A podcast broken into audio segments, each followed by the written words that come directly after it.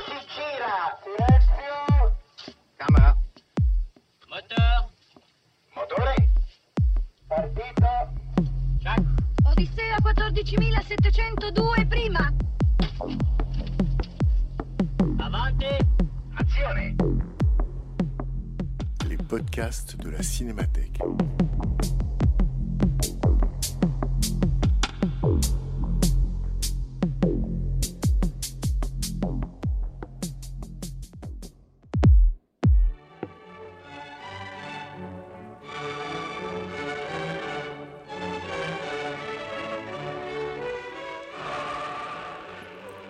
Ciné-Club de Frédéric Bonneau. Une fois par mois, un ciné-club pour voir et revoir des films de toute l'histoire du cinéma, pour mieux comprendre le contexte de création, les enjeux de mise en scène et les écarts de réception entre la sortie et la redécouverte ultérieure. Une projection suivie d'une analyse et d'une discussion entre le public et Frédéric Bonneau, directeur de la Cinémathèque française. Cette semaine, Viridiana de Louise Buñuel.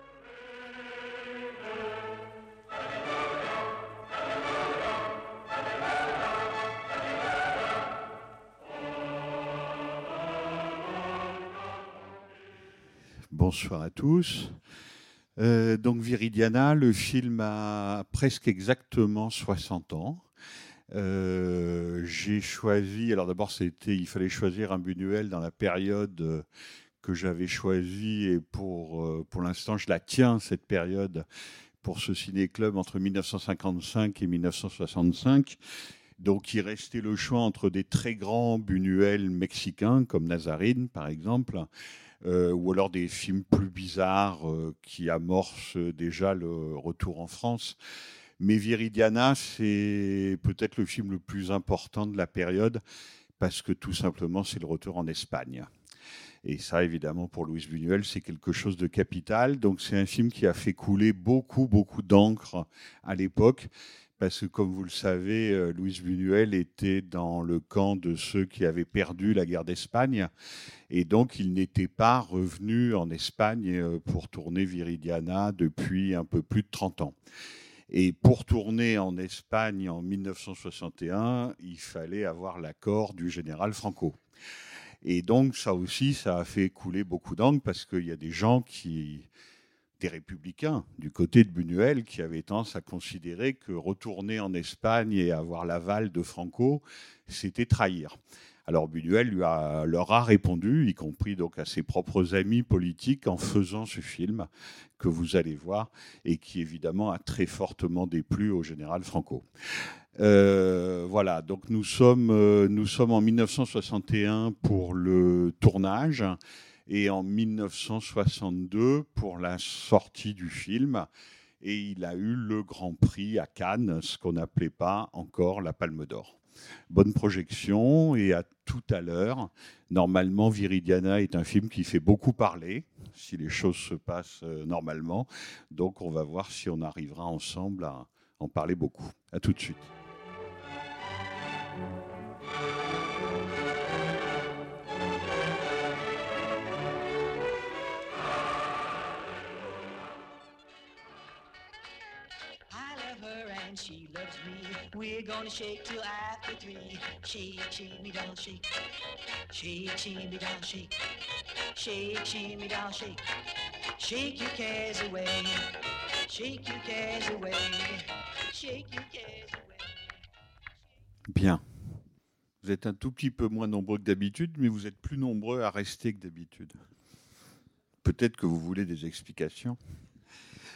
Non, je pense que vous avez tous parfaitement compris, donc euh, parlons-en. Je vous écoute. Bah, bonsoir, moi, c'est le... moi je le découvre pour la première fois. Je trouve les... je- le sentiment que les pauvres sont détestables, les riches aussi, les religieux, j'en parle pas. C'est ça qui a autant plu ou déplu, le fait que a... on a presque l'impression qu'il n'y a rien à personne à sauver là-dedans. Donc je sais pas si ça a autant déplu ou plu euh, à la fois. Donc c'est quoi? C'est le personne à sauver qui vous, qui vous frappe? Oui, et de me dire, euh, parce que je sais que ça a fait beaucoup, euh, vous avez dit avant que ça avait fait couler beaucoup d'encre, et à la fois ça a eu un prix, donc euh, est-ce que c'est cet aspect-là qui a autant, Oui, oui. aussi, autant plu? Non, mais effectivement, c'est ça surprend. hein. Je suis d'a- je suis d'accord avec vous. C'est-à-dire que c'est un film qui a 60 ans mais on vit, nous, plutôt dans une époque de moraline euh, absolue, quoi. Alors que c'est bizarre d'exiger d'un aveugle qu'il soit sympa. Vous voyez, au fond. C'est ce que dit Buñuel la, plupart du temps. Quand on monte des mendiants, c'est-à-dire ceux dans la société qui sont le plus réprouvés par la société, il faudrait encore en plus qu'ils soient sympas. Donc chez Buñuel, non. Voilà. Alors bon, pour vous répondre un peu plus euh, sérieusement, il y, a, deux choses. C'est que d'abord, ça a été toujours le truc qui a encombré Buñuel un peu toute sa vie. C'est le côté vous avez été surréaliste, vous avez été membre du groupe surréaliste. Euh, vous avez fait le seul film, L'âge d'or, qui est vraiment, bah alors, tamponné, hein, certifié conforme, surréaliste, il n'y en a pas d'autre en fait, de cette importance-là. Et il n'y a pas de cinéaste surréaliste à part lui. Donc évidemment, il fallait que ça tombe sur lui. Donc, euh, par exemple, au moment de la sortie de Viridiana, la querelle faisait rage. Est-ce qu'il était encore surréaliste? Est-ce qu'il était autre chose? Hum, Bon, voilà. Alors, on peut répondre à ça, mais c'est Buñuel qui répondait à ça. C'est Buñuel lui-même qui répondait à ça. Que le groupe surréaliste, il l'avait quitté euh, vers 1932, quoi, dans le grand schisme. Euh, donc, il y a belle lurette qu'il ne l'était plus. Mais qu'en revanche, il avait gardé du surréalisme une morale. Voilà et que cette morale, c'est une morale qui est d'une très grande exigence, surtout quand on fait du cinéma. Parce que le cinéma, c'est, quand même un art populaire euh, qui a été un peu conçu pour amuser, pour détendre, pour distraire, et puis pour faire pleurer aussi. Alors Buñuel, lui, il veut pas faire pleurer. C'est-à-dire que ça, c'est absolument interdit. Vous voyez, le côté, la moraline, justement, les larmes de mauvaise qualité, la compassion facile, euh, tout ça, c'est vraiment strictement interdit. Et, et dans Viridiana, c'est vrai qu'il va très loin là-dessus. Vous avez raison. C'est-à-dire que il les montre pour ce qu'ils sont. C'est-à-dire pour prendre un, un titre d'une célèbre comédie italienne, euh, affreux, sale et méchant. Mais la morale surréaliste et la morale de Buñuel aussi, ça serait évidemment tout à fait odieux s'il ne traitait que les mendiants de ça. C'est-à-dire qu'effectivement, vous avez raison. Chacun en- en prend pour son grade, c'est le moins qu'on puisse dire. Euh, chaque euh, institution, chaque superstructure doit être littéralement balayée, démembrée, disséquée pour montrer à quel point elle est fausse, à quel point elle est oppressive, d'une part. Et puis d'autre part, ce qui est drôle, c'est que juste après Simla, il retourne au Mexique, parce que bien sûr, il ne s'est pas du tout installé en Espagne. Il voulait y revenir. Et pourquoi voulait-il y revenir? Ben, vous, vous venez de voir pourquoi. Parce que ce film-là, Viridiana, il ne pouvait le faire que dans son pays natal, l'Espagne, même sous Franco. Mais juste après ce film-là, il retourne au Mexique et il va faire un film peut-être encore plus connu qui s'appelle L'Ange Exterminateur. Et dans L'Ange Exterminateur, ceux qui se conduisent exactement, mais exactement, comme les mendiants de ce film-là, avaient même les mêmes accessoires, les mêmes poses, celle du dîner par exemple, avec les lourds candélabres, etc. Eh ben, ce sont plutôt des très grands bourgeois, des ultra riches de la société de Mexico. Voilà. Donc, vous voyez, il, rétablit assez vite l'équilibre. Mais effectivement, euh, vous avez raison, il, il n'est pas là pour sauver les gens. Voilà. Et en tout cas, il n'est pas là pour les plaindre, ça c'est sûr. Il est là pour montrer autre chose, euh, c'est-à-dire une forme de réalisme. Voilà. Alors, quand il fait ce film-là, il est espagnol, lui-même bourgeois, extrêmement cultivé. Ses meilleurs amis, quand il est jeune, s'appellent Salvador Dali et Federico Garcia Lorca. Bon, vous voyez quoi. Raphaël Alberti, un peu moins connu, mais enfin bon. Et donc, évidemment, euh, c'est aussi le drame de sa vie. On va lui balancer Goya à la tête euh, toute sa vie. Mais bien sûr, bien sûr, bien sûr que nous sommes dans Goya. On y est tellement par quelqu'un qui connaît ça euh, intimement, quoi, comme, un, comme des motifs iconographiques, euh, non seulement qui le hantent, mais, mais qu'il reproduit presque tout naturellement. Et dans ce qu'on a appelé le grand réalisme espagnol en, peinture, bien sûr, la figure du mendiant, la figure du pauvre, la figure du disgracié, de l'aveugle, de l'handicapé, etc., etc., est vraiment très très importante. Donc c'est un cliché sur Buñuel, mais c'est un cliché qui est vrai. C'est-à-dire que oui, il se rattache à cette période picturale-là, à cette école espagnole du très grand réalisme pictural. Et, et bien sûr, il sait ce qu'il fait quand il choisit, disons, ses personnages ou ses figures. C'est-à-dire que, par exemple, le héros, Don Jaime, première collaboration avec Fernand Doré, qui va devenir ensuite un acteur international avec beaucoup, beaucoup de succès. Il va même tourner dans French Connection, euh, Fernand Doré, dans plein de films français, américains, etc. C'est vraiment le double de Louis Buñuel. C'est-à-dire qu'il a 60 ans, exactement, Buñuel, quand il fait ce film-là, et il se choisit Fernand Doré comme double. Et Fernand Doré est un acteur génial. Il faut le voir sourire quand il est à la fenêtre, en- derrière la vitre, là, et qui sourit en regardant la petite fille et Viridiana jouer à la corde à sauter. C'est extraordinaire. Et lui, si vous voulez, c'est le type de bourgeois espagnol libéral. C'est-à-dire qui se défie quand même de l'Église, de la religion, qui est un peu centré sur lui, sur ses plaisirs, et très tourmenté, très névrosé, c'est le moins qu'on puisse dire. Donc là, il y a un autoportrait de Buñuel. C'est le premier des autoportraits de Buñuel avec Fernand Doré en vieillard grand bourgeois libéral. Mais vous voyez, c'est un type espagnol qui vient du grand roman espagnol, qui va adapter avec le même Fernand Doré dans le film espagnol suivant, qui s'appelle Tristana, avec Catherine Deneuve, où Fernand Doré joue exactement le même personnage. Donc vous voyez, ça c'est un type, par exemple. Bon, Viridiana, vous avez compris quel type c'est. voilà, c'est la novice. Elle sort du couvent, mais bien sûr, son orgueil est, immense, puisque quand même, ce qu'elle veut faire, c'est créer un autre, un autre, un nouvel ordre religieux. Rien que ça. Et d'ailleurs, sa mère supérieure ne s'y trompe pas. Elle lui dit Ton orgueil te perdra, ma fille. Et effectivement, son, or- son orgueil risque de la perdre. Enfin, elle passe pas loin de la catastrophe, au moins deux fois dans le film, et peut-être qu'elle y tombe complètement à la fin. C'est une question de point de vue.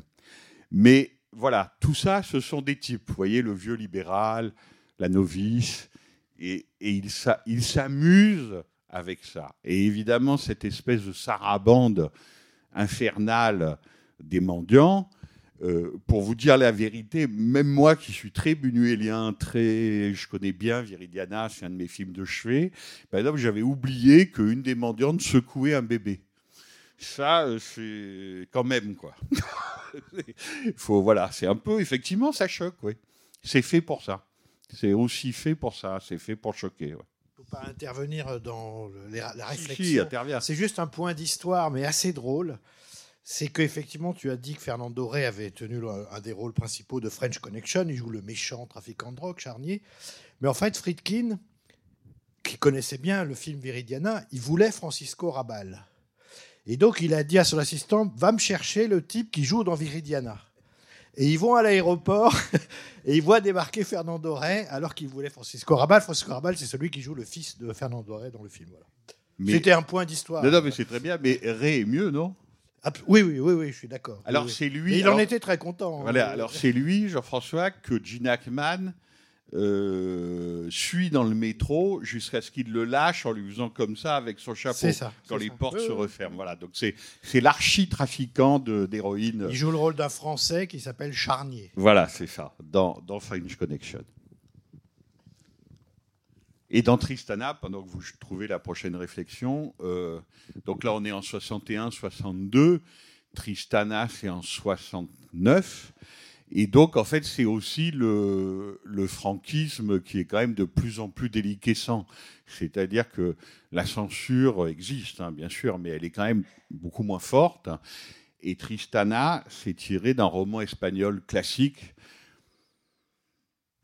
Si quelqu'un connaît très bien la littérature espagnole dans la salle, il me pardonnera de trop simplifier, parce que moi je ne la connais pas du tout très bien. En gros, du Balzac espagnol, quoi, qui s'appelle Be- Benito Pérez Galdós, et qui a écrit, qu'on on considère qu'il a décrit la société espagnole euh, dans chacune de ses structures commerciales, étatiques, tout ce qu'on voudra, un peu comme Balzac en France.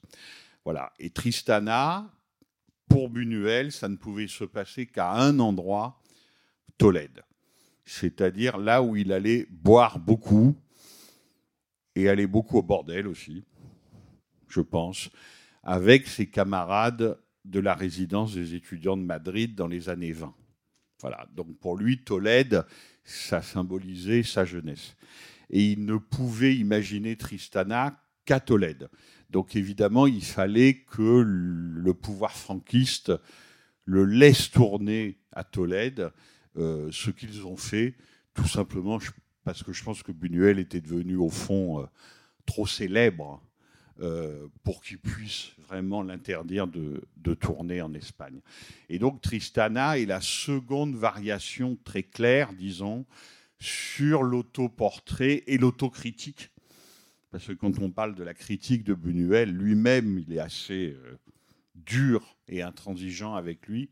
C'est donc le second grand volet de l'autoportrait autocritique de Buñuel avec Fernand Doré. Le troisième et dernier, qui est le dernier film de Buñuel, qui lui est entre la France et l'Espagne, toujours avec Fernand Doré, doublé par Michel Piccoli en français, s'appelle Cet obscur objet du désir, avec deux femmes, deux actrices, Carole Bouquet et Angela Molina, et donc le dernier film de Louise Buñuel. Voilà, pour vous dire les, les, trois, grands, les trois grands autoportraits de Buñuel en Fernand Doré, disons. Euh, je ne suis pas sûr de connaître aussi bien la religion catholique que Louis Buñuel lui-même. euh, Personne ne la connaît. La, la maîtrisait. Je pense Personne ne la connaît aussi bien que Louise Buñuel, à part le pape et les jésuites. Oh, quoique.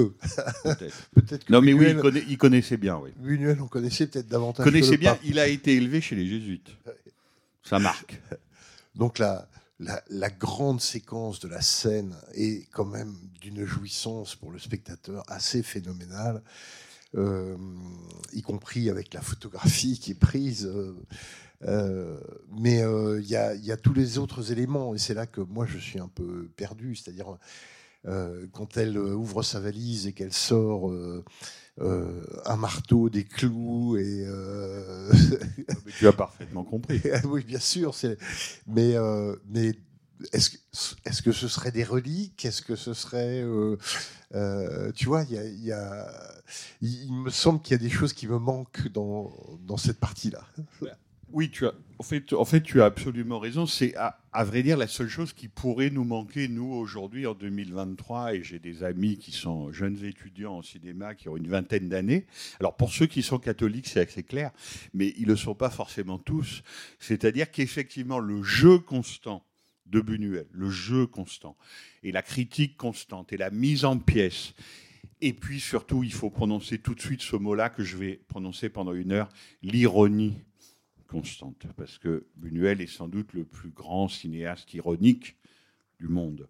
Et donc l'ironie constante par rapport au dogme de l'Église catholique, c'est quelque chose qui s'est tellement éloigné de nos sociétés, et on peut peut-être s'en réjouir d'ailleurs, je ne sais pas, et que même l'Église catholique elle-même a tellement mis en crise, a tellement même mis en contestation, que effectivement cet aspect-là du film est peut-être aujourd'hui ce qui scandalisait le plus en 1962, ce qui choquait le plus.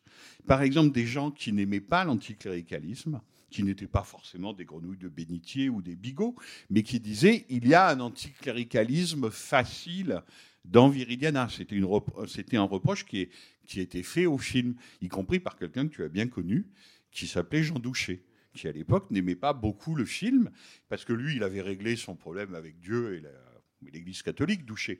Mais il aimait pas tellement qu'on l'attaque. Et d'ailleurs, est-ce qu'il l'attaque vraiment? C'est ça la question.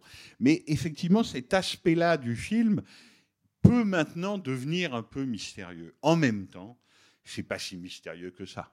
C'est-à-dire que tout le monde sait à peu près que le Christ a été cloué sur une croix, donc on va trouver des clous et un marteau. Euh, tout le monde sait à peu près que par dérision, pour se moquer de lui, pour montrer à quel point il était moins que rien, au lieu de lui mettre une vraie couronne de roi sur la tête, on lui a mis une couronne d'épines qu'on voit dans le film. Tout le monde sait à peu près ça parce que tout le monde regarde encore des tableaux dans les musées et dans les églises. Et que donc cette iconographie catholique de ce qu'on appelle la passion, tout le monde la connaît à peu près. Mais effectivement, Buñuel joue là-dessus parce que c'est profondément sa culture, enfin son, humus le plus intime. Et alors, pour rire un peu, mais pour dire à quel point le monde est compliqué, Buñuel disait Je suis athée grâce à Dieu. Donc il y a Belle Lurette qui s'était libérée de l'éducation catholique qu'il avait reçue chez les jésuites. Mais en même temps, les rites, de l'Église catholique ne cessaient de le fasciner, bien sûr. Et dans ce film-là, il ne cesse d'avouer sa fascination. Il se trouve que pendant le tournage de Tristana, donc le film espagnol d'après, qui est presque la copie conforme en couleur de celui-là, à part qu'à la place de Sylvia Pinal, il y a une actrice française qui s'appelle Catherine Deneuve. Et cette actrice française qui s'appelle Catherine Deneuve, à l'époque, elle vivait avec François Truffaut. Et François Truffaut, pour ne pas s'ennuyer à Tolède pendant le tournage de Tristana, avait emmené avec lui un de ses scénaristes qui s'appelle Bernard Revon, avec qui il écrivait Je crois domicile conjugal, peu importe. Et Truffaut était très respectueux de ces choses-là, donc il lui disait Cher Bernard, naturellement, le dimanche matin, nous arrêtons de travailler et vous allez à la messe. Parce que Bernard Revon était catholique. Et Bernard Revon a raconté que dans les églises de Tolède, et c'est quelque chose, hein, les églises de Tolède, mais qui rencontrait-il? Louise Buñuel.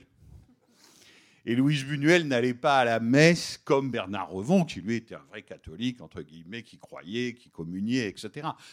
Louise Buñuel, je pense, ne croyait plus à grand-chose à, ce moment-là, et ne communiait certainement pas, mais il allait voir le rituel, bien sûr, parce qu'il voulait voir le rituel théâtral, analysé comme tel par beaucoup, beaucoup de philosophes, le rituel théâtral de l'Eucharistie selon l'Église catholique.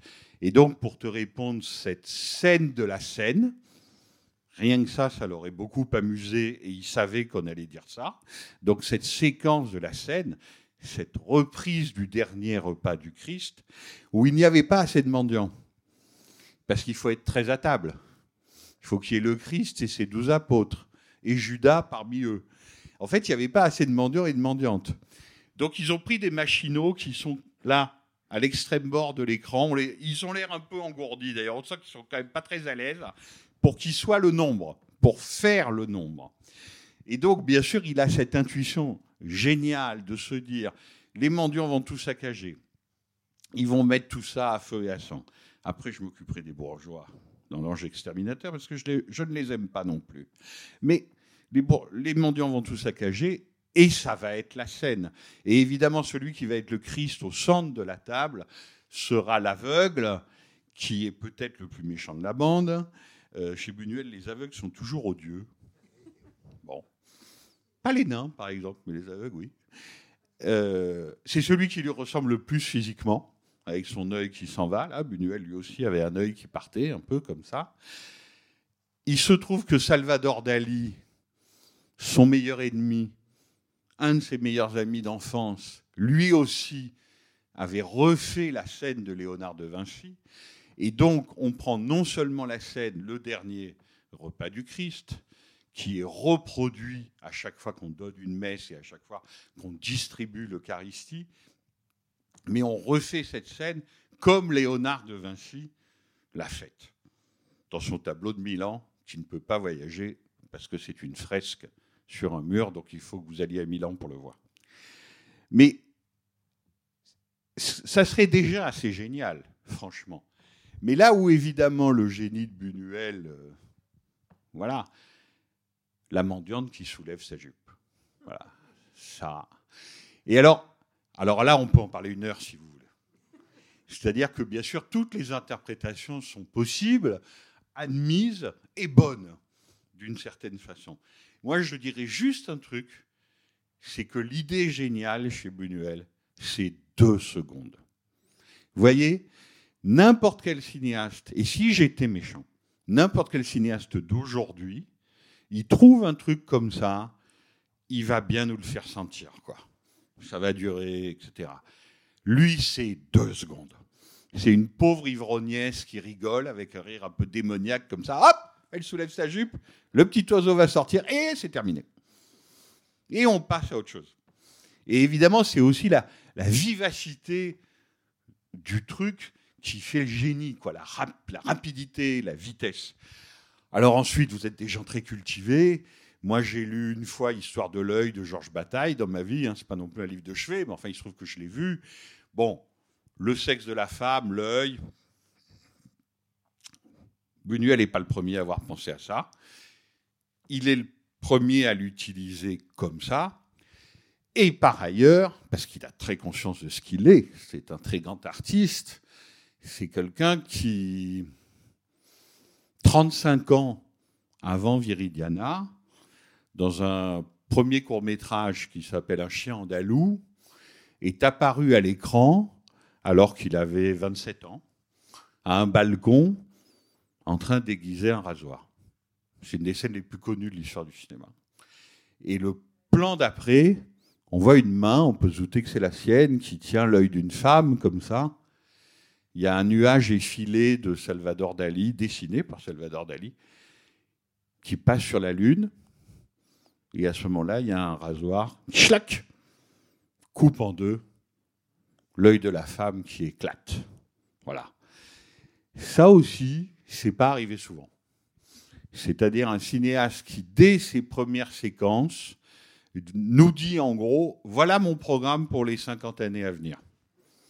Et qui s'y tient, bien sûr, et qui s'y est tenu. Alors, la servante qui soulève sa jupe et paf, qui prend la photo, qui fige l'image, qui fige le tableau, oui, c'est génial. C'est génial. Et c'est sujet à toutes les interprétations possibles, et encore une fois, toutes bonnes, mais surtout, qu'est-ce que c'est drôle. C'est-à-dire que là encore, c'est plus que de l'humour. Parce que l'hu- l'humour, c'est aussi sur soi-même. Lui, c'est vraiment l'ironie, quoi. L'ironie mordante. Et, là, je vous raconte tout ça très vite, mais vous l'avez vu exactement pareil. En fait, ce qui travaille, si on veut, c'est la pulsion de voir, la pulsion de regarder. C'est-à-dire que je me disais en prenant des notes pendant le film, chez Buñuel, même les aveugles sont des voyeurs. Vous voyez ce que je veux dire? Et c'est dit clairement dans le film. C'est-à-dire que l'aveugle, il voit rien, parce qu'a priori, c'est quand même un vrai aveugle. Il y a aussi chez Buñuel des fois des faux aveugles. Mais celui-là, c'est un vrai aveugle. Il voit rien. Et pourtant, on lui dit Viens voir notre copine en train de. derrière le canapé. Mais voir quoi? Viens voir. Donc, même l'aveugle est voyeur. C'est-à-dire que c'est pas parce qu'il est aveugle qu'il a perdu cette pulsion du regarder, cette pulsion du voir. La servante, Ramona, le trou, elle regarde Viridiana nue, puisqu'on voit après le plan d'après qu'elle vient de mettre sa chemise de nuit en bure, celle qui doit écorcher sa peau si fine, dira-t-elle un peu plus tard à, Don Raimé. On la voit en train de regarder à la serrure. C'est un des grands motifs buñuéliens. C'est ça, ça fonde son cinéma. La pulsion de voir, la pulsion de regarder, la pulsion voyeuriste. Ce qu'on appelle en psychanalyste, en psychanalyse, pardon, il y a au moins un spécialiste dans la salle, la pulsion scopique. Voilà, la pulsion de regarder. Ça, c'est son grand truc. Et il commence à travailler ça dès la première séquence de son premier court-métrage Un chien andalou en 1927. C'est-à-dire que l'œil qui veut voir, évidemment, c'est sa fonction naturelle, sa fonction primaire, va être tailladé en deux, va être coupé en deux pour le rendre aveugle. Alors là, évidemment, il en fait un maximum, parce que non seulement il y a la servante qui soulève sa jupe, non seulement il y a Ramona qui regarde à travers le trou de la serrure Viridiana se déshabiller, il y a Don Raimé derrière sa vitre qui regarde Viridiana et la petite fille en train de jouer à la corde à sauter. Il y a la petite fille elle-même, vous avez vu ce plan sublime, derrière la vitre qui regarde ce que font les adultes et elle voit ce que font les adultes puisqu'elle a vu un taureau noir. Donc on voit bien que le sexe vient d'arriver. C'est dit, c'est clair, c'est littéral. Il n'y a jamais tellement de mystère chez Buñuel, en fait. C'est un peu le grand truc à éviter chez lui, c'est qu'il ne faut pas le prendre comme euh, une sorte d'ensemble de signes opaques et mystérieux qu'il s'agirait de décrypter. Non, c'est littéral, c'est clair, il dit les choses. La petite fille, elle sent qu'il se passe quelque chose de louche dans cette maison, et effectivement, il se passe quelque chose de louche, c'est clair. Et là où il est drôle aussi vis-à-vis de lui-même, et c'est aussi l'humour et son ironie, le tableau absolument hideux, là, l'ex-voto, Viridiana dit oui, c'est bien, à part qu'il manque un œil. Voilà. C'est le type qui a fait un chien andalou, qui s'amuse aussi de sa réputation, de son image presque publicitaire. Vous voyez, en ce moment, il y a un film que moi je trouve très bien, mais tout le monde n'est pas d'accord, qui s'appelle Babylone, qui passe sur les écrans, sur Hollywood, dans les années 20. Et à la fin, ça termine par un montage sur l'histoire du cinéma. Vous inquiétez pas qu'il n'y a pas Viridiana, mais qu'un chien andalou, chk, ça, ça y est. C'est obligatoire, on ne peut pas y échapper. Donc voilà, il, il, travaille ça. Et cette pulsion de regarder, cette pulsion de voir, évidemment, c'est aussi une pulsion de mort. C'est ça aussi son idée. C'est-à-dire que, voilà, ce qu'on regarde, c'est aussi la mort qui vient. Et d'ailleurs, Viridiana est un film qui, par ailleurs, où tout est clair, parce qu'encore une fois, quand même, une couronne, euh, la couronne du Christ, quoi, la couronne qui pique, qui fait mal, c'est assez clair quand même. La petite fille la jette dans le feu, Viridiana est passée à autre chose. Regardez la façon que Buñuel a avec Sylvia Pinal, qui est une actrice géniale, en plus d'être très belle, le foulard. C'est-à-dire que d'abord, elle, remet. La première fois que Francisco Rabal lui fait une allusion un peu sexuelle, elle a un geste psychologique, ça Buñuel adore ça. Elle remet ses mèches. Elle remet ses mèches derrière son foulard. Parce que là, ça commence. Après, le foulard recule, et à la fin, alors là, c'est carrément la Valkyrie blonde, quoi. Cheveux dénoués, elle arrive, prête à la partie de cartes à trois. Voilà. Vous voyez à quel point tout ça est dit, clairement montré.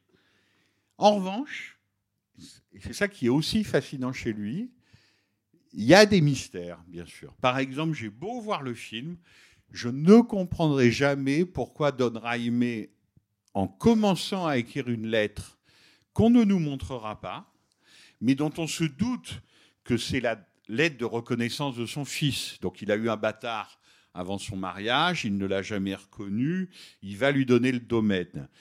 Il sourit, l'air totalement apaisé, heureux, pour un type qui va quand même se pendre avec une corde à sauter et qui se reproche le viol qu'il n'a pas commis d'une novice ce sourire est très mystérieux.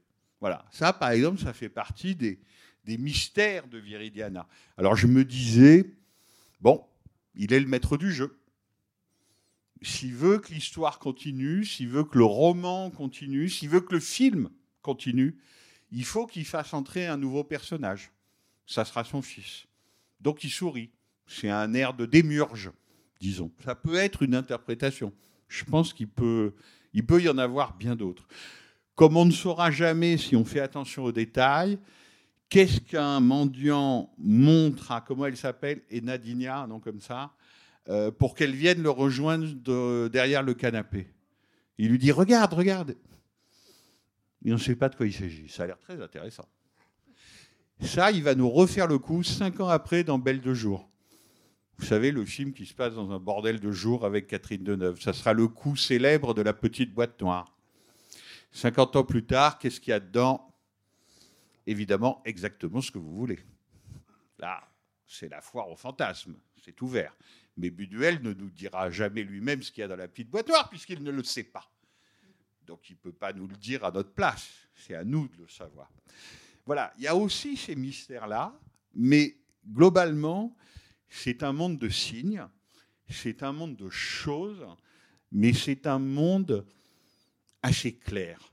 C'est pas un monde de brouillard, d'opacité, d'absence de signification. Vous voyez le film, regardez comment il est fait. Il est fait dans la lumière hivernale, une lumière espagnole, brute, crue, avec des ciels presque blancs. Enfin, on est vraiment dans l'objectivation. C'est quand même ça son travail de cinéaste. Il, il montre. Voilà. Son écriture, ça consiste à montrer en pleine lumière. Et de ce point de vue-là, je ne prends qu'un exemple. Hitchcock est un vrai cinéaste du crime, parce que chez Hitchcock, les crimes ont lieu. Marnie a vraiment vu sa mère se faire violer. Buñuel, les crimes n'ont pas lieu, la plupart du temps, parce que les criminels sont nuls, maladroits, et qu'en plus, ce pas des criminels, au fond. C'est-à-dire que ce pauvre Don Raimé, au Buñuel disait lui-même, j'aimerais beaucoup savoir pourquoi il se pend. C'est lui qui l'a écrit, bien sûr. Mais effectivement, il n'a quand même rien fait. Enfin, pourquoi se pend-il? Pourquoi s'infliger cette mort atroce? Et à un moment, il ne sait plus lui-même ce qu'il a fait ou pas fait. Viridiana, qui doit bien le savoir tout de même, finit par croire qu'il a commis un crime. Bon, eh bien la seule qui a du bon sens, c'est Ramona. Elle ouvre le lit. Soit il y a des taches de sang sur le drap et un crime a été commis, soit le drap est immaculé comme on dit dans la religion catholique, et il n'y a pas eu de crime. Le drap est immaculé. C'est caché? Non, c'est montré, en pleine lumière, montré comme tel, très clairement. Voilà. Et bien sûr, une fois qu'on a montré, est-ce qu'on a résolu le mystère? Non. Ça, ça serait trop simple. Mais en revanche, les films de Buñuel sont saturés de choses, de choses. La corde à sauter, génial qui passe de main en main. La petite fille, la pendaison, la ceinture. La ceinture, donc la seconde tentative de viol. Corde à sauter, symbole phallique, oui d'accord, on a compris. Mais la vache, le pis de la vache avec la main de Viridiana. C'est, tout ça a été beaucoup étudié, hein, mais c'est très rare au cinéma de concevoir un film sur des choses pareilles. En fait, ça n'arrive presque jamais. C'est-à-dire que le cinéma, de ce point de vue-là, c'est quand même un dérivé du roman. Voyez Et donc, le roman, ça veut dire narration à peu près compréhensible pour le spectateur. Ça veut dire spectacle. Et ça veut dire souvent émotion, plus ou moins facile. Vous n'avez rien de tout ça. Voilà. C'est pour ça que Buñuel est un si grand cinéaste. Parce qu'il se passe des béquilles psychologiques, dramaturgiques, dont le cinéma ne se passe presque jamais. Même les plus grands, même ceux qui arrivent à en faire totalement autre chose. Et de ce point de vue-là, euh, il est avec des gens comme Dreyer, comme Renoir, comme Mizoguchi, et comme son maître absolu, qui est le même que celui de Renoir, comme par hasard, donc des très très grands naturalistes, qui est Eric von Stroheim.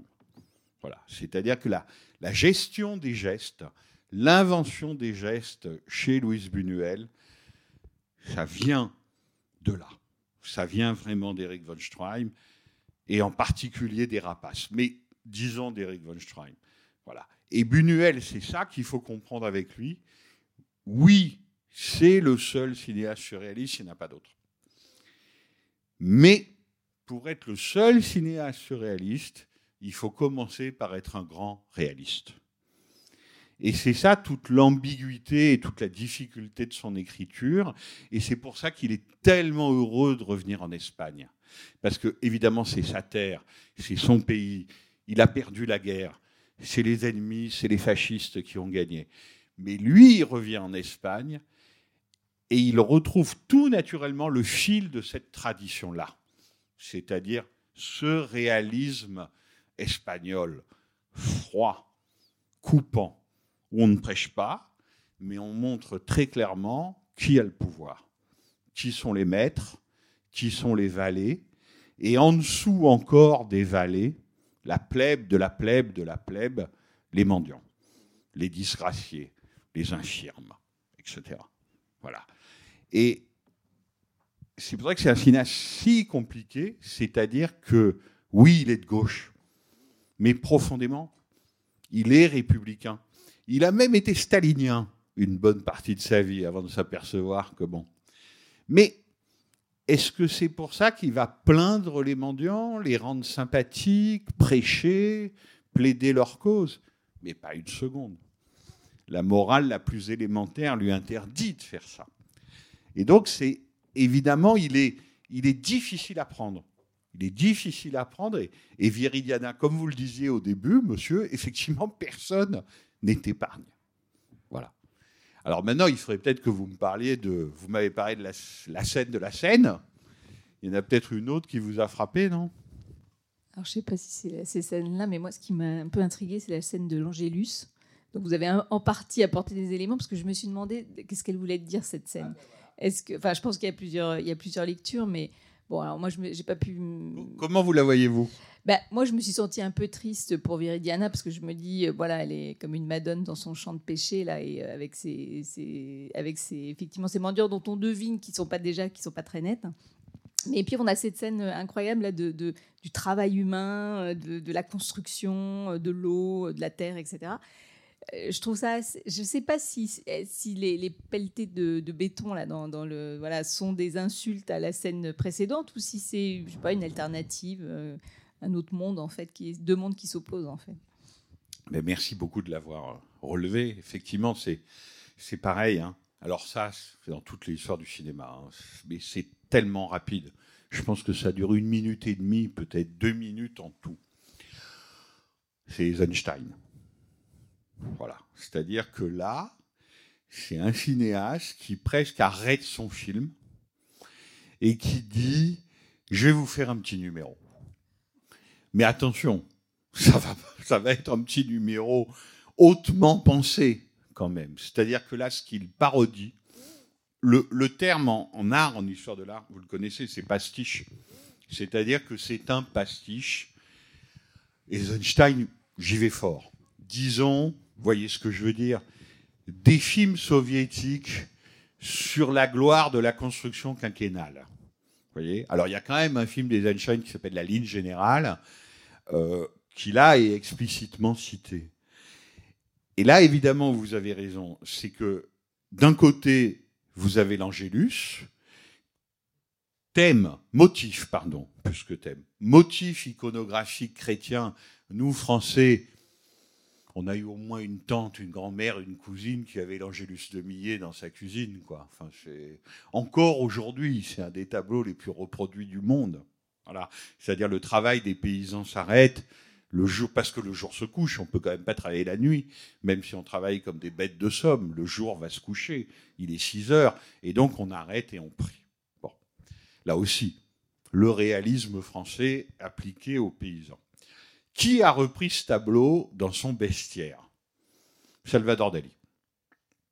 C'est-à-dire le type avec qui Buñuel a fait ses études, avec lequel il va se fâcher mortellement pour le restant de ses jours, mais avec lequel il a écrit un chien andalou et une partie de l'âge d'or, et qui, par exemple, Jean-Claude Carrière nous racontait qu'à la projection de Tristana à Paris, même si ces deux-là ne s'étaient pas adressé la parole depuis 40 ans, Dali et Gala, sa femme, étaient invités à la première de Tristana à Paris.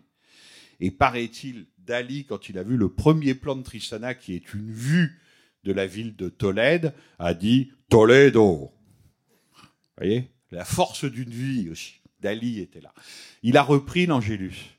Il a même ajouté une baguette de pain. Vous le trouverez dans. Je ne sais plus où, c'est conservé, mais c'est un de ses tableaux les plus célèbres. Donc l'Angélus est vraiment un motif religieux extrêmement connu. Là, il est monté à la manière du grand cinéma soviétique de propagande. Et les deux sont montés. Alors, je suis comme vous. Est-ce que c'est du lard ou du cochon? Qu'est-ce que ça veut dire? Que l'idéologie catholique serait finalement plus faible, on arrête de travailler, on se met à prier, que l'idéologie productiviste soviétique, où on continue de transformer le monde, de refaire la maison, de poser l'électricité. Vous avez vu à la fin, on dit où sont les interrupteurs. Donc adieu les candélabres des cérémonies un peu cheloues. Terminé, interrupteur. Mais évidemment, ça ne tient pas debout ce que je vous raconte. C'est pas ça. C'est un pur jeu plastique, plus qu'idéologique. C'est un gag. Voilà. Et ça, pour comprendre Buñuel, il faut aussi, aussi admettre ça. C'est aussi un cinéaste à gags. À part que ces gags sont géniaux. L'âge d'or, par exemple, c'est un film. Alors, il avait 30 ans, hein, peut-être son âge. Mais c'est un film bourré de gags d'étudiants tout le temps. Dali et lui devaient surenchérir. On voit un aveugle, on lui fait la peau, on lui enlève sa canne. Qu'est-ce que c'est drôle. L'âge d'or est fait de ça. Ou alors on met une vache sur un lit. D'habitude, il y a un chien ou un chat dans les familles sur les lits. Ben, alors on va mettre une vache. Voilà. C'est, il adore ça jusqu'à la fin de ses jours, le gag. Et donc, cette scène de l'Angélus qui est sublimement bien faite, avec les rondins de bois dont on entend le bruit, la matière, etc. Eh bien, c'est tout ce que vous dites. C'est les mots et les choses. C'est le spirituel, le transcendantal, le matériel, euh, la production, la transformation du monde, la transformation des éléments terrestres. C'est tout ça.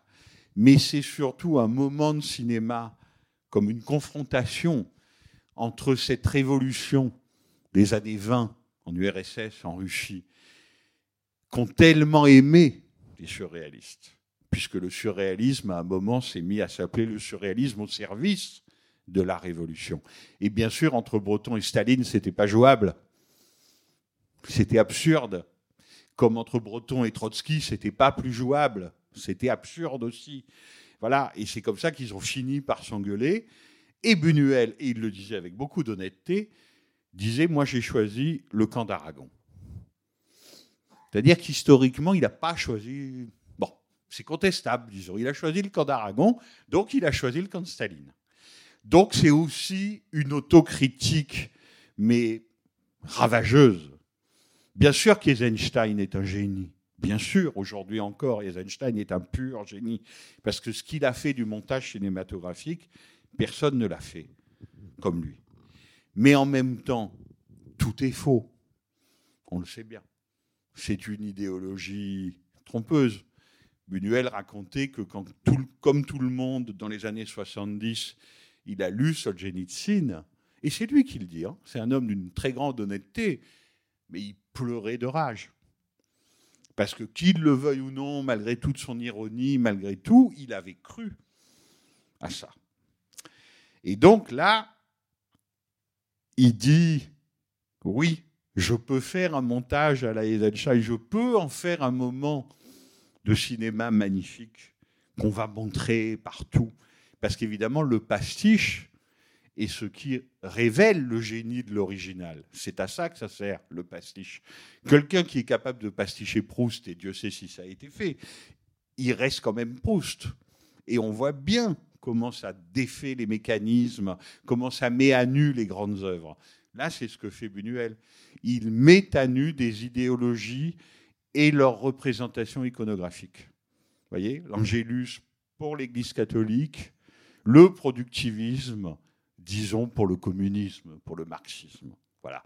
Et comme il est génial, en cinéaste, il les fait, se confronter, se rencontrer. Une minute et demie. Par ailleurs, il sait très bien, en tant que cinéaste, que le grand truc qu'a inventé le cinéma pour le dire très vite. hein. Ça nécessiterait des dizaines de cours que je ne suis pas capable de vous faire en plus, parce que je ne suis pas un théoricien. Mais que le grand truc qu'a inventé le cinéma, et qui n'est pas ailleurs dans les autres arts, de façon irréductible, c'est le montage. Donc là, il fait véritablement une leçon de montage. Voilà.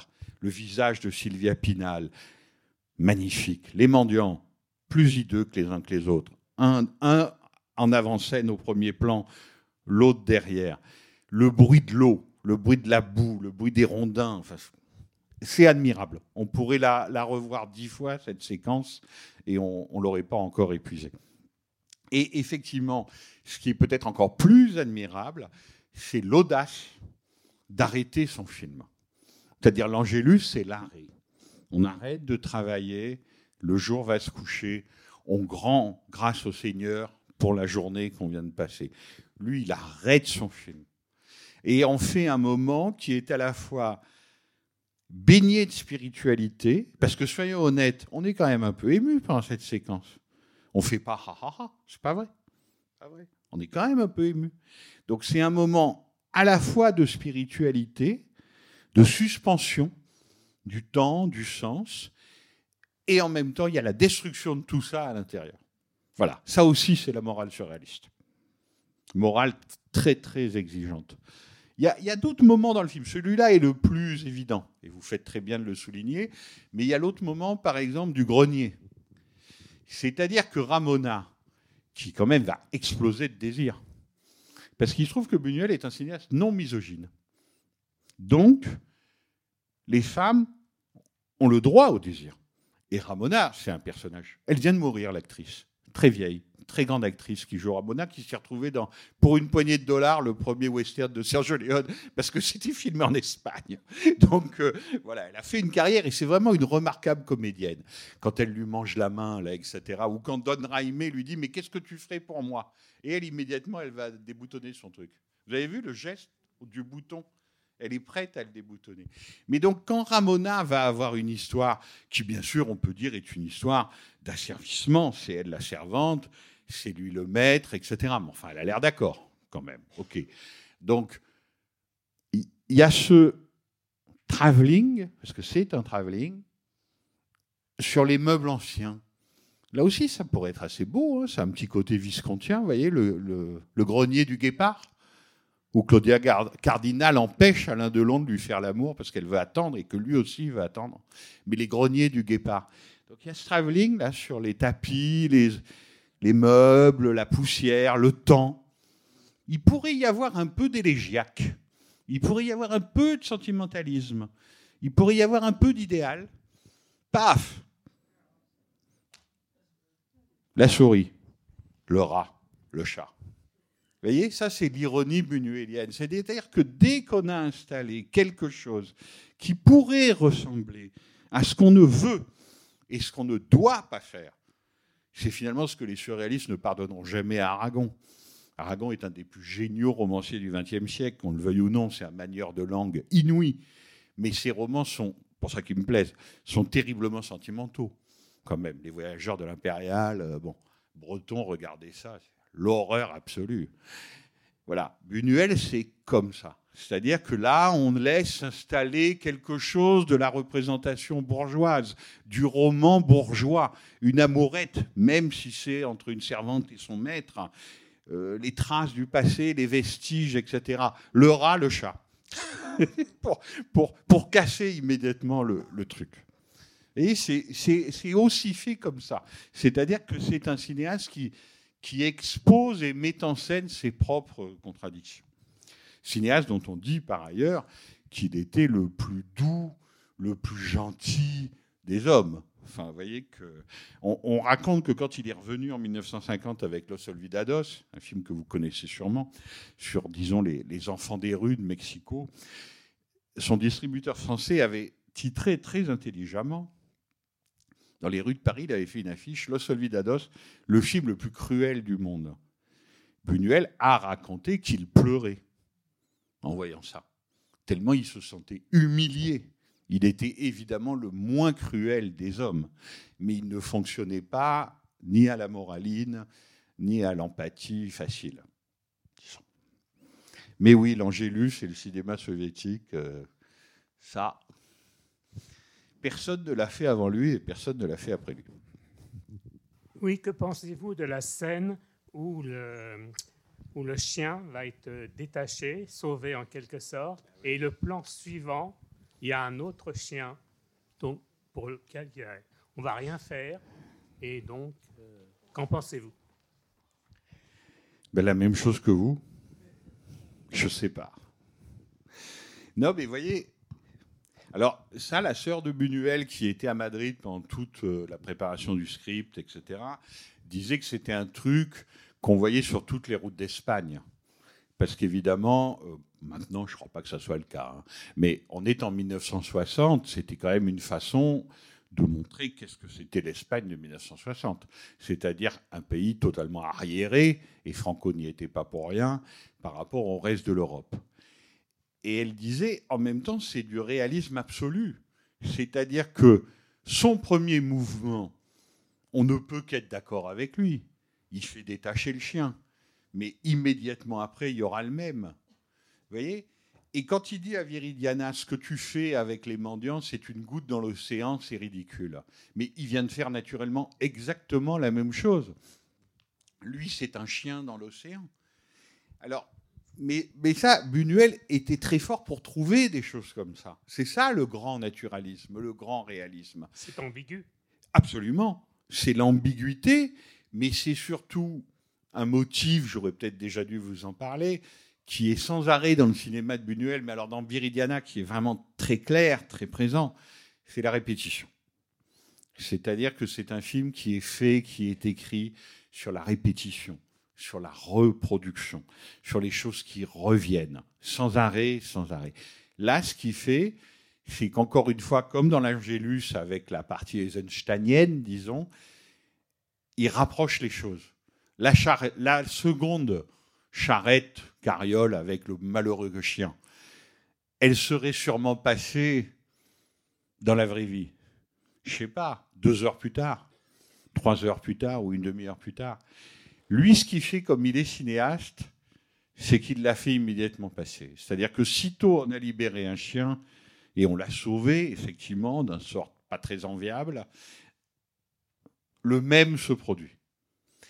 Mais ça, vous voyez, on est en 61, quand il tourne ça, c'est quelque chose qu'il a tout théorisé, montré à l'écran dans son premier documentaire, Terre sans pain, La sourdeuse, qui arrive juste après l'âge d'or, enfin juste après, le film d'après l'âge d'or, quand même trois ans plus tard, et il y a le coup dit de la chèvre. La voix off dit dans ces provinces déshéritées, aux parois abruptes des montagnes, etc., les chèvres, seul trésor de les- des malheureux habitants, tombent dans le précipice et ils perdent encore une source de revenus et de quoi manger. Et à ce moment-là, il y a une chèvre qui tombe. Le truc, c'est qu'on voit la fumée du coup de fusil dans un coin de l'image. Et bien sûr, c'est Buñuel lui-même qui tenait le fusil. Et il avait payé la chèvre. Donc les paysans étaient évidemment très contents, tout allait bien. Mais voyez la complication de ce naturalisme-là. C'est-à-dire que c'est un naturalisme, mais on ne fait pas comme si, comme si on allait attendre pendant des jours que, que la chèvre tombe. Non, on la bat. Mais on le montre dans le plan. C'est-à-dire qu'il y a la trace de la fumée du coup de fusil. C'est un peu pareil avec la seconde carriole et le second chien. C'est tout de suite après. Mais alors, qu'est-ce que ça signifie, si vous me posez la question? Que toute charité est vouée au néant? Du point de vue de Louise Buñuel, oui. Parce qu'une société qui a besoin de la charité est une société qu'il faut détruire entièrement, pièce sur pièce. Voilà ce que je pense qu'il vous aurait répondu. Vous voyez? Lui, il aurait acheté le chien. C'est sûr. Mais une société qui a besoin de cette intervention-là n'est pas soutenable une seconde. Il faut la détruire. Voilà. Il aurait acheté le chien, mais regardez comment c'est fait. On détache le chien. Le type refuse de le faire monter. C'est pour les humains. En haut, c'est pour les humains. Lui, il reste là. Vous voulez l'acheter? Ne le nourrissez pas. Parce que si vous le nourrissez, il n'attrapera plus de lapin. Et à la fin, l'affreux bonhomme s'en va dans sa carriole, écrit à Rabal le nom du chien. Du coup, le chien, le malheureux, veut suivre son maître, qui était son bourreau, bien sûr, mais c'est son maître. Et donc, on voit le chien qui veut s'échapper des mains de Rabal pour suivre son ancien maître tortureur. Tout ça, 15 secondes. hein. C'est vertigineux. Voilà, c'est vertigineux en qualité, en ambiguïté d'écriture, en perte de sens. C'est effectivement vertigineux. Il y a aussi la scène de la colombe Oui. qui est blessée Oui. et qu'on retrouve après euh, sous Oui, bien de- sûr. de, petites plumes blanches qui Absolument, veulent, euh, absolument, euh, absolument. Voilà. Et, vous savez que la colombe, dans une certaine iconographie religieuse, représente l'Esprit Saint de la Sainte Trinité. Voilà. Donc effectivement, on immole, on immole aussi la, la colombe, alors que Viridiana, elle, est prête au baiser du lépreux. Là aussi, c'est un épisode évangélique euh, connu, répertorié, etc. Le lépreux, naturellement, étant le pire de tous. Tant qu'à faire. Autant y aller carrément. Voilà. Et alors, il y a quand même un mot d'un écrivain. Alors aujourd'hui, il est vraiment très très mal lu. hein. On est vraiment revenu à la case départ. Euh, mais c'est que Buñuel était un grand lecteur du Marquis de Sade. Voilà. Et que donc Viridiana pourrait s'appeler Viridiana ou les infortunes de la vertu. Vous voyez? C'est-à-dire que c'était un de ces livres euh, vraiment de chevet. On sait à quel point les surréalistes ont fait beaucoup pour la reconnaissance, l'admission littéraire, André Breton en particulier, euh, de Sade. Mais il y a une empreinte, non pas sadique, mais sadienne sur le film qui est, qui est assez évidente. Oui, bonsoir. J'ai deux questions euh, relativement simples. Euh, la première fois qu'on les voit dans le jardin, lui et elle, euh, Buñuel cadre sur les pieds. J'ai trouvé ça assez étonnant. Donc, si vous avez une, explication ou une interprétation. Ah ben non. Euh, alors là, voilà, vous voyez, c'est clair. C'est que je pense que oui, Buñuel, il peut regarder une petite fille en train de jouer à, à la corde à sauter, en train de avec ses Donc, il n'y a rien de plus à. Ah ben. Parce que j'ai trouvé Non, ça très écoutez, étonnant, je- parce non, que je normalement, me- une Je conversation. blague avec vous en vous répondant ça, mais je ne peux pas vous répondre mieux que ce que Buñuel disait dans ce genre de choses. Mhm. C'est-à-dire que quand on lui posait ce genre de questions, il disait Mais enfin, monsieur, vous n'avez jamais entendu parler du fétichisme du pied? Oui, sauf que là, les pieds sont pas nus. Pardon? Je veux dire, sauf que les, les pieds, là, ils sont pas nus. c'est c'est Les vraiment. c'est- fétichistes des sandales et des chaussettes, qu'est-ce Bon, que vous voulez? Alors, deuxième question. En revanche, euh, et puis c'est une petite fille quand même. Non, non, mais là, je parlais de- Non, mais de en revanche, chez elle. Pinal, qui n'est pas une petite fille, elle, on voit ses jambes nues, ses mollets et ses pieds. Et à plusieurs reprises. Comme regardez, parce qu'encore une fois, tout le monde est logé à la même enseigne et même tout ça est raccordé. C'est-à-dire que ce brave Don Raimé, Fernand Doré, il joue pas très bien de l'harmonium en charentaise. Non, mais vous voyez Oui, C'est marrant le fétichisme du pied. Parce qu'on se dit Sylvia Pinal, ah ouais, ok. Charentaise, bon. C'est moins sexy, quoi. Et alors, deuxième chose, c'est euh, la scène de somnambulisme. Euh, J'ai trouvé que c'était assez audacieux sur le plan euh, scénaristique. Parce que, bon, euh, ce qui me paraît important, enfin, à ses yeux sans doute, dans cette scène, c'est le, le symbole des, des cendres. Mais qu'il ait imaginé ça pour pouvoir apporter ce symbole des cendres, je trouve ça assez audacieux. Donc, je sais pas, vous pouvez nous éclairer un peu sur. Je, mais encore une fois, votre, interprétation est tout à fait possible. hein. Buñuel, c'est l'objectivation, si vous voulez. C'est-à-dire, vous savez, il y a un film d'Imamura, je crois, cinéaste japonais, qui s'appelle L'obsédé en plein jour. Vous voyez, c'est l'obsédé, mais en plein jour, sous le soleil. C'est-à-dire que l'imaginaire, non pas les rêves, mais les fantasmes, les fantasmes que nous avons tous, en chacun d'entre nous, sont objectivés.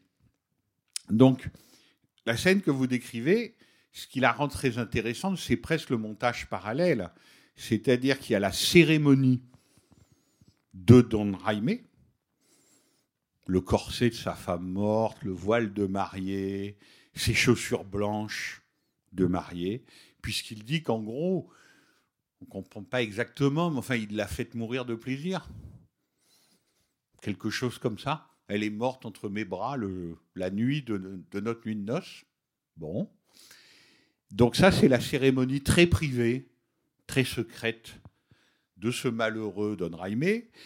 Et puis, a la cérémonie nocturne de, de Viridiana. Pardon. Et les deux cérémonies se croisent et se répondent. Et peut-être que Don Raimé a raison, peut-être que ces deux-là, finalement, sont faits l'un pour l'autre.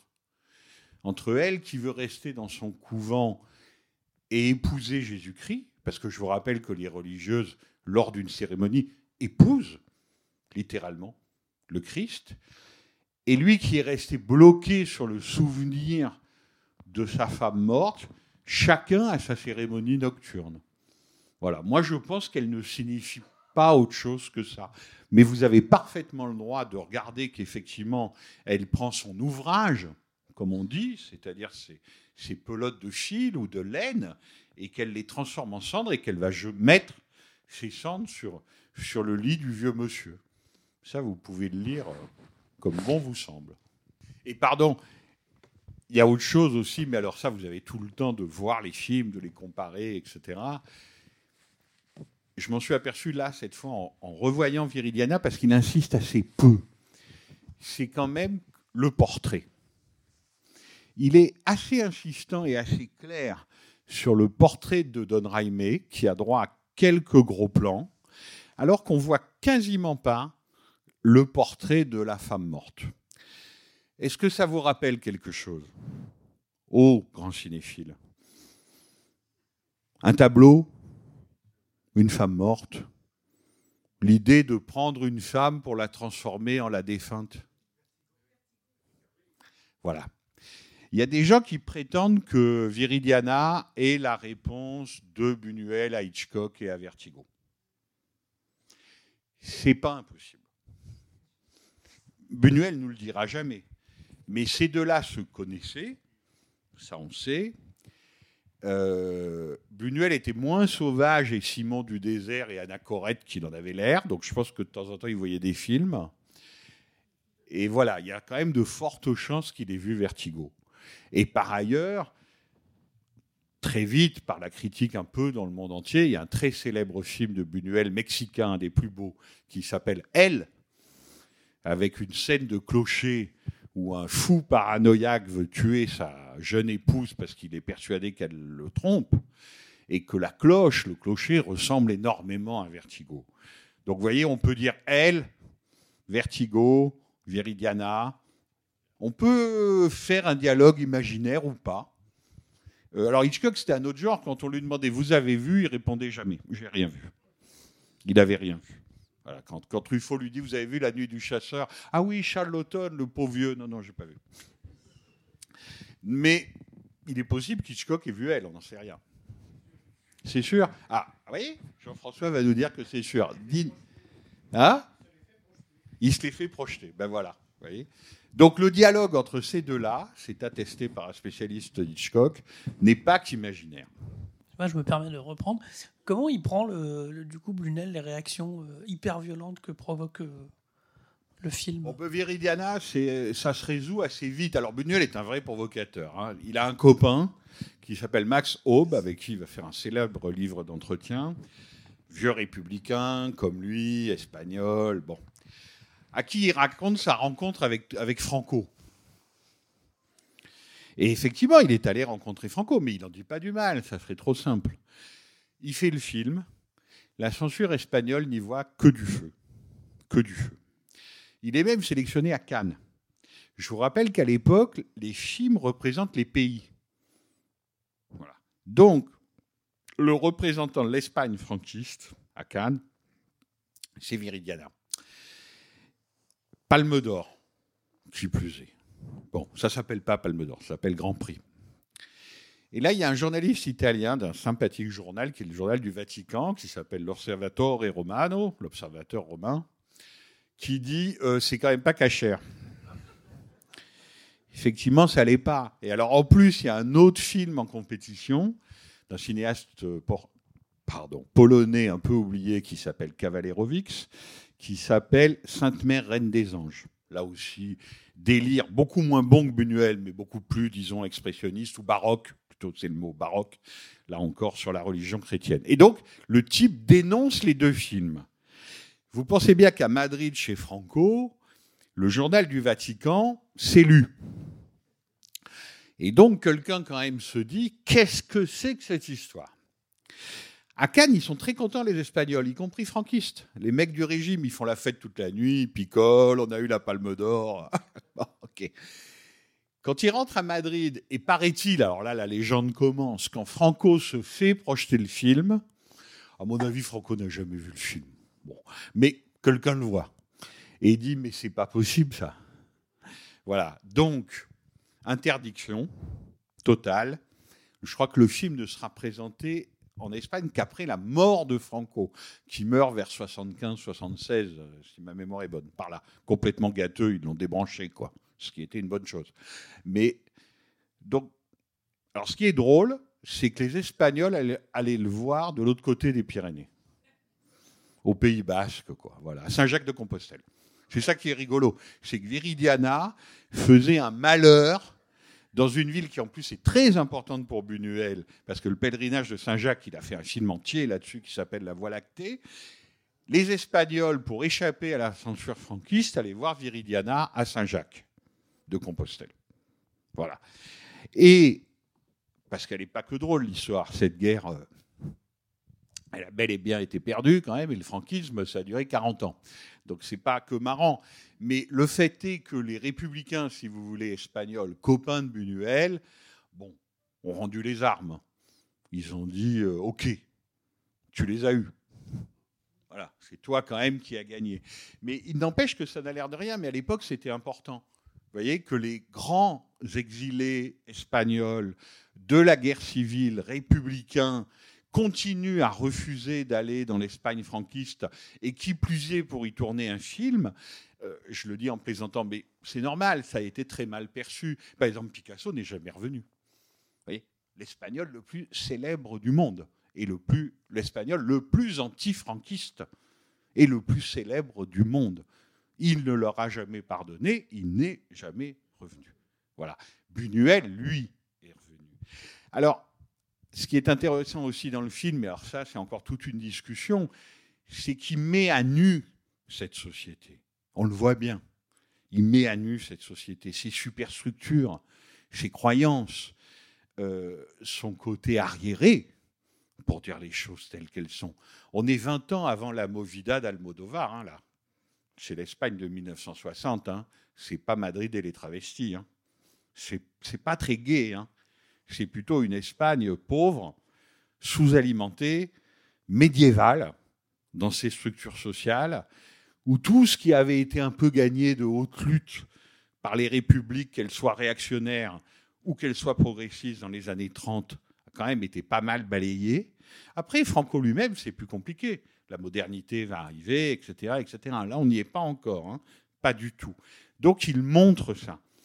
Maintenant, les gens de gauche, à la, à la sortie du film, quelqu'un, par exemple, comme Georges Sadoul, qui a écrit ce livre sur Viridiana, et qui certes est un vieux stalinien, mais extrêmement honorable en tant qu'historien du cinéma et critique, lui n'a pas dit ça parce qu'il est trop intelligent. Mais il y a des gens qui ont dit, voyez, le peuple espagnol dans Viridiana, il est représenté par les mendiants. Mais non. Mais non. Ça, c'était des tentatives d'exonération de Buñuel, comme si c'était nécessaire. Maintenant, quand on voit le film, le film est très clair, très clair. Mais c'est pas du tout ce genre de parabole, si vous voulez, qui, encore une fois, n'est pas du tout ce que fait Louis Buñuel au cinéma. Pas du tout. Lui, ce qu'il dit, il le dit. Et ce qu'il montre, il le montre. Il n'a pas besoin d'user de parabole. Donc non, les mendiants ne sont pas le peuple espagnol sous Franco. Ça, je pense que cette interprétation est éculée et fausse. Mais elle a eu lieu. Ce qui montre aussi la, gêne, pour répondre à votre question, de la réception du film. On arrête là? Bon, merci beaucoup. À bientôt. C'était les podcasts de la Cinémathèque française.